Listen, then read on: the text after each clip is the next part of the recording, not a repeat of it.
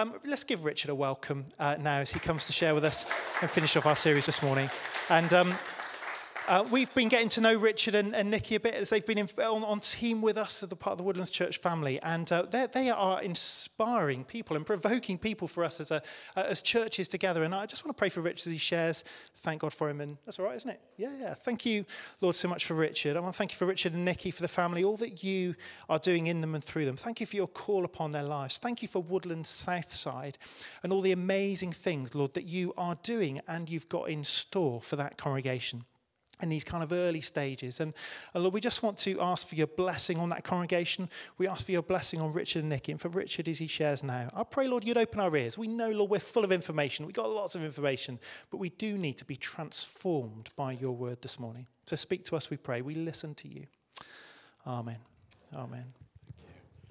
Thank you, Thank you Ed. Uh, it's fantastic to be here. Thank you for the lovely welcome. Uh, and I'm in a church that gives people chocolates. How nice is that? That is absolutely lovely. Uh, I think we've got a reading that's going to come. Uh, it's going to come on the screen, I think. There it goes. Let me read this. Therefore, I urge you, brothers and sisters, in view of God's mercy, to offer your bodies as a living sacrifice, holy and pleasing to God. This is your true and proper worship. Do not conform to the pattern of this world, but be transformed by the renewing of your mind. Then you'll be able to test and approve what God's will is, his good, pleasing, and perfect will. They're fantastic verses, aren't they? I particularly love the line uh, that says, do not be conformed, but be transformed. What an invitation. What an invitation to us all, whether you're here in the building today or whether you're online. Uh, invitation to be transformed. There's three other places uh, in the New Testament where we see uh, reference to this word transformed. Two of those are when, uh, you may remember, when Jesus climbs up the mountain and his physical uh, appearance changes. That's in Matthew seventeen and Mark nine. Uh, that's kind of like the external transformation. But I think that what Paul, who wrote this, this, this letter to uh, the church in Rome, uh, is talking about here is more internal transformation. It's the kind of transformation that Paul, uh, when he wrote his second letter to the Corinthians, speaks of in two Corinthians three eighteen, when he spoke about being transformed into the image of Christ. That inner transformation. And how are we transformed? Well, the key here is the renewing of our mind. It's the absolute key to transformation. But before we just look at that a little bit, maybe we just need to ask the question, what's wrong with our mind? What's wrong with it? Are our minds not amazing? You know, we're coming out of a pandemic. And of course, as we've travelled through this pandemic, uh, we were we were blown away, weren't we, by the, the ability of people to produce the vaccines, you know, employing their minds to help us get through this. And we're just so thankful to God for that. The amazing capacity of the human mind to solve problems. I saw a quote this last week by the, uh, uh, the German uh, philosopher Eckhart Tolle. Uh, and he describes Um, The human mind is a bit, a bit like being like a dog that likes a bone. The human mind is inclined to solve problems, whether it's crosswords, whether it's the atomic bomb, uh, as Toll made reference to. You know, the human mind is, uh, you know, it's genius, isn't it? It can be absolutely genius. But there are at least two problems with our minds. And this is where we come to Paul's invitation that it needs to be renewed. The first problem is, is that our minds are not like a kind of computer. You stick your computer on, it's done, it does, it does its business, doesn't it? The mind is not like that. It doesn't simply detect information, pick it up, uh, and process it in a neutral way. Our minds, as you will have seen through this series, are shaped by a whole load of different factors. And some of these factors are helpful, but some of them are really unhelpful. You might like to think of your mind a bit like a garden. And in a garden, you plant seeds, don't you? And plants develop. Well, actually, in our minds, sometimes it's as if kind of seeds that aren't helpful can get planted. Negative seeds. Seeds that others might have unhelpfully sown in our lives. And as we think about those seeds, it's a bit like we water them. It's a bit like we fertilize them. And before we know it, these seeds are growing into huge plants in our minds. They can become quite, to- quite toxic. And can potentially almost shipwreck our lives. You may remember the story of uh, the young King David at uh, First Samuel seventeen. Uh, he's just about to take on uh, the giant Goliath. And um, his oldest brother, Eliab, turns to him and says, "You can't take on Goliath." This is verse twenty-eight and twenty-nine of that chapter. It says, "You can't take it on. You're rubbish. You're a nobody. And in fact, you're even worse than a nobody. You're a proud nobody." And I suspect that Eliab had been saying those kind of things to David for many years. It probably wasn't just a one-off. He'd been sowing these unhelpful seeds into David's mind. And maybe you, you know, have sometimes had that experience yourself. It's not nice, is it? In my uh, previous church, uh, Fishponds Baptist, uh, we had the great privilege of setting up two houses uh, for the homeless. And um, we partnered with the, the national charity uh, Hope into Action. And um, you know, it was fantastic. We did two of these, these houses, which are still, still going now. And um, I had a text. I'll read you the text. I had a text from one of the tenants this last week uh, because it's the... Uh, It's the National Hope into Action Conference this week. It's about eighteen, ninety Hope into Action houses around the country. And uh, myself, let me get this. Yeah, I'm taking two of the, the guys up to it. And uh, one of our guys, Rick, and he wouldn't mind me saying this, um, found out that he'd been nominated for an award. Uh, and Rick doesn't send many texts. If you saw Rick, uh, Rick's the kind of bloke that would make you cross over to the other side of the road. It's absolutely huge. He's covered in tattoos, uh, but he was an absolute joy to have uh, in the house. Big history of crime and drug addiction. He wrote this to me in a text. He said, "Hi, Richard. Just wanted to let you know that I've received a letter from Ed Walker," that's the boss of Hope into Action, "letting me know I've been nominated for an award when we go to Peterborough on the twenty-ninth. If I get it," and he is going to get it, "it will be the first time I've ever received an award. Never thought I'd see the day, to be honest. Lol." And um, and Rick, obviously, he's he's had to take responsibility for his past, but actually he's had a history of huge trauma caused by people sowing massively unhelpful seeds into his life. And he's just victim to those seeds. It's just horrible. And yet he's now come through uh, to a wholly better place. So the first problem we've got is that the mind, um, our mind is vulnerable. You know, our minds can be vulnerable to shaping which is not helpful.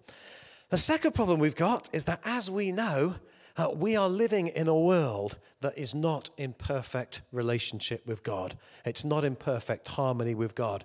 There's a sense in which the planet and ourselves are messed up because we are not living uh, in that place of dependency uh, with God at the center of our lives that he originally wanted for us. And Paul is very clear on other occasions that one of the clear consequences of that is that the leaning of our mind, the direction of our minds, is not primarily to God, but frequently it's to ourselves. And instead of putting God at the center of our lives, we put ourselves at the center of this at the center of our lives. This is something that Paul addresses in the very first chapter of this letter, Romans one twenty-three, where he he kind of he just bemoans the fact that people have exchanged worship of the immortal God for images of mortal people. And I guess there's a sense, and we're all vulnerable to this, that the, the image that we worship is not God, but it's ourselves. It's that which we see in the mirror each morning. And the problem is, as we put ourselves at the center of our lives, this can create complications, because actually we're designed by God to have him at the center. And so naturally, when we put ourselves at the center, things don't work out as we would like. So things like fear develops in our lives, envy of others, jealousy, perfectionism, aversion to risk-taking, all those kind of things. The list could go on and on, and I'm sure you've covered some of these things on this, uh, on this series. But it's all consequences of ourselves being at the center, whereas God should be at the center.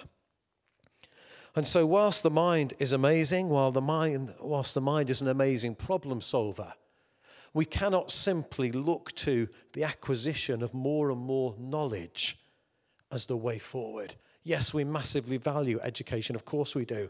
And it's terrible, isn't it? I don't, you saw, don't know if you saw the news this last week that the, uh, the Taliban has gone back on its word uh, about giving education to girls. Um, I think they came in for one day or something. Then they were all told there was going to be no more school.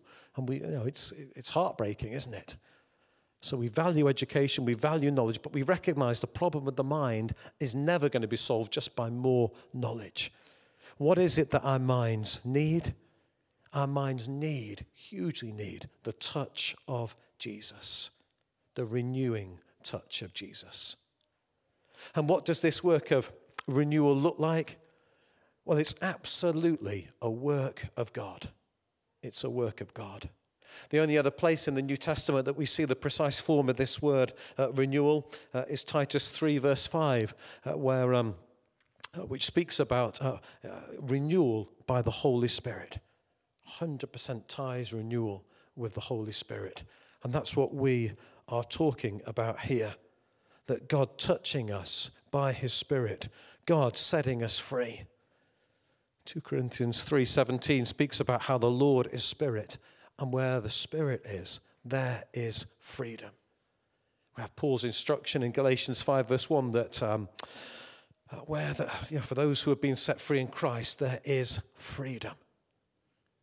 And maybe that's what the Lord wants to just bring to your mind today. And what does this, what does this freedom look like? Well, I think of my other good friend Ian, uh, who's similar to Rick, has actually just moved out of our, our houses uh, and has just gone into independent living. Rick was homeless for fifteen years. Again, huge history of drug addiction and problems. Uh, came to faith, had the privilege of baptizing him. And we've just started a Southside. We've just started a uh, a life group, as we call it, in um, Refresh Cafe on East Street. I don't know if any of you know East Street. Uh, it's uh, one of the key roads in Bedminster. Southside is for people of Woodies and obviously beyond, across South Bristol. But we kind of ourselves in Bedminster. We just started this life group and uh, just reaching out to those who don't know Jesus.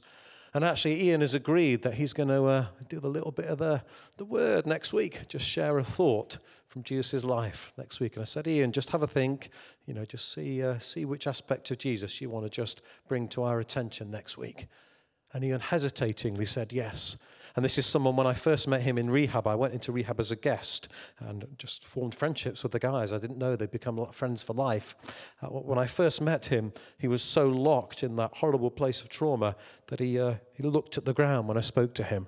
And now he's got that confidence to actually look at other people and to use uh, the word of God. And the absolute conviction and belief, because he's seeing it in his own life, that it's the word of God that can renew us and which can set us free. I think of another friend uh, that I've got the, the privilege of supporting. Myself and Nikki uh, do some work uh, with um, uh, Indigenous church planters, uh, national church planters in some of the most persecuted uh, parts of the world. And um, there's a... Uh, There's two guys that I meet with every week online. Uh, they're in Africa, uh, one of the most persecuted uh, places. Uh, and they're in a city uh, where they have, um, so it's really, really tough. Uh, there, there was about, maybe about two hundred plus believers. And there was a new wave of persecution. Many of their colleagues ended up in prison. Uh, and those that weren't imprisoned, you know, fled the country. And who can criticize anyone for, for fleeing a country when your life is at stake? Uh, but um, of their own choice, uh, the guys that we are working with, the, the two guys actually decided to stay. Uh, and so through this period, it's just been, you know, just peer-to-peer coaching, encouragement with them.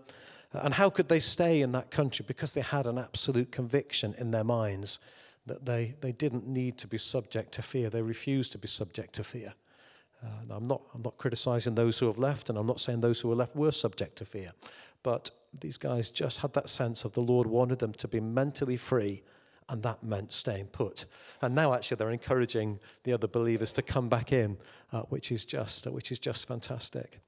And when we think again about David, I said that, that story earlier of some of the grief that he got from one of his brothers. You'll know from reading Psalms that David was a person who regularly kind of examined himself uh, before God. You know, Psalm one thirty-nine, we see David engaging in what was potentially even a daily discipline. Uh, Psalm one thirty-nine, verses twenty-three to twenty-four, he speaks there uh, and he's saying to God, search me, God, search me. And if there's any harmful way, that's the language that's used, if there's anything, any stuff in me that is harmful to me or to others, you know, remove it. Remove it for your glory. That was a daily discipline that he engaged with. And it may be that some here this morning, probably all of us can apply this because we're all subject and vulnerable, aren't we, in these areas. There may just be an aspect of your mind today that the Lord just wants to bring a new sense of freedom to. I love the language. Ah, you know, First Peter one thirteen, you know where Peter says, be alert in your minds. And as I read this week, I thought, oh, I just wonder if that is a word for someone here, that actually the Lord is saying to someone, be alert in your mind. And why be alert? Because the Lord wants to set you free to a new dimension. Maybe it's some area that's had a hold over you, something that's been harmful to you. I remember the phrase by uh, Mahatma Gandhi. Uh, he once said, um, I'm not going to let anyone drag their dirty feet across my mind. I'm not going to let anyone drag their dirty feet across my mind. But of course, it's much easier said than done, isn't it, to, to not allow that. And it may be that you know that you have almost like the dirty footprints in your mind of where people have dragged their dirty feet across your mind. And you just know that you want to be free. You want to experience the Lord's hope, the Lord's love, and the Lord's release, the Lord's renewal in those areas. Well, the Lord is one hundred percent there for you. He wants to free you.